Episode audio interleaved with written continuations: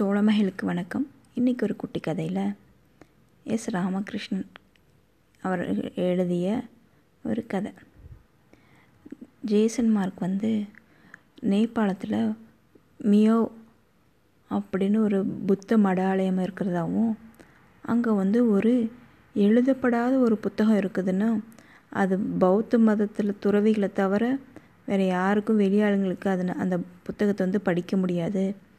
அப்படிங்கிறத கேள்விப்பட்டு ரொம்ப ஆச்சரியப்பட்டு அங்கே போ அங்கே நேபாளத்துக்கு போகிறார் அங்கே நேபாளத்தில் இந்த புத்தகத்தை படிக்கிறதுக்காகவே நாலு வருஷம் முயற்சி செஞ்சு பௌத்த துறவியாகி அந்த ஆசிரம் மியோ ஆசிரமத்துக்கு போகிறார் அங்கே போனால் அங்கே நிறைய துறவிங்க தியானம் பண்ணிட்டு அவங்களோட வேலையெல்லாம் பார்த்துட்டு இருந்தாங்க.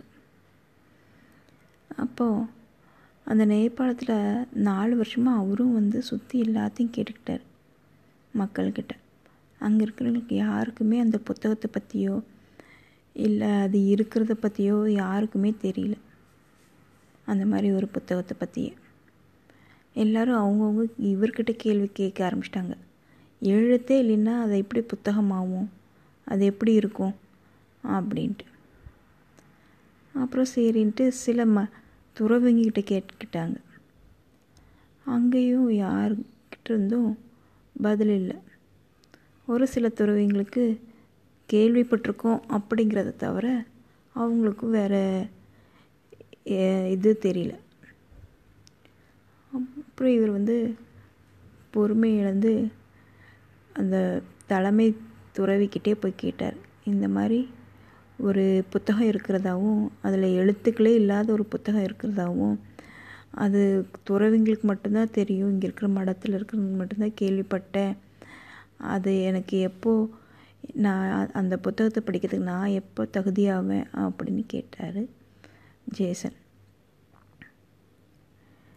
அப்புறம் அதுக்கு அந்த தலைவர் தலைவர் துறவி சொன்னார் இன்னும் ரெண்டு நாள் கழிச்சுவான் உன்னை கூட்டிகிட்டு போகிறேன் அப்படின்னு சொல்லிட்டு கூட்டிகிட்டு போனாங்க. ரெண்டு நாள் கழித்து போனோடனே கூட்டிகிட்டு போனாங்க. கூட்டிகிட்டு போனால் அது ஒரு ஒரு அறை ஒரு பத்துக்கு பத்து ஒரு அறை.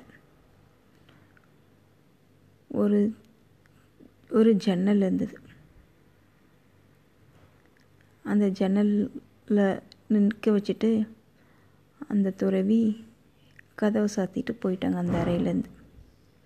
இதோ பாரதோ இந்த அப்படின்ட்டு.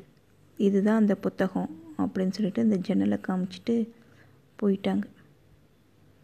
அப்போ ஜேசன் வந்து அந்த ஜன்னல் வழியாக பார்க்குறாங்க எங்கே புத்தகம் இருக்குது? அப்படின்ட்டு. அப்போ தான் அவர் பார்க்குறாரு எல்லை இல்லாத வானம் குருவி இலைகள் இயற்கை இது எல்லாத்தையும் பார்த்து அப்படியே ரசிச்சுட்டு இருக்கிறார். அந்த எழுத்துக்களே இல்லாத புத்தகம் அவருக்கு ரொம்ப பிடிச்சி போச்சு.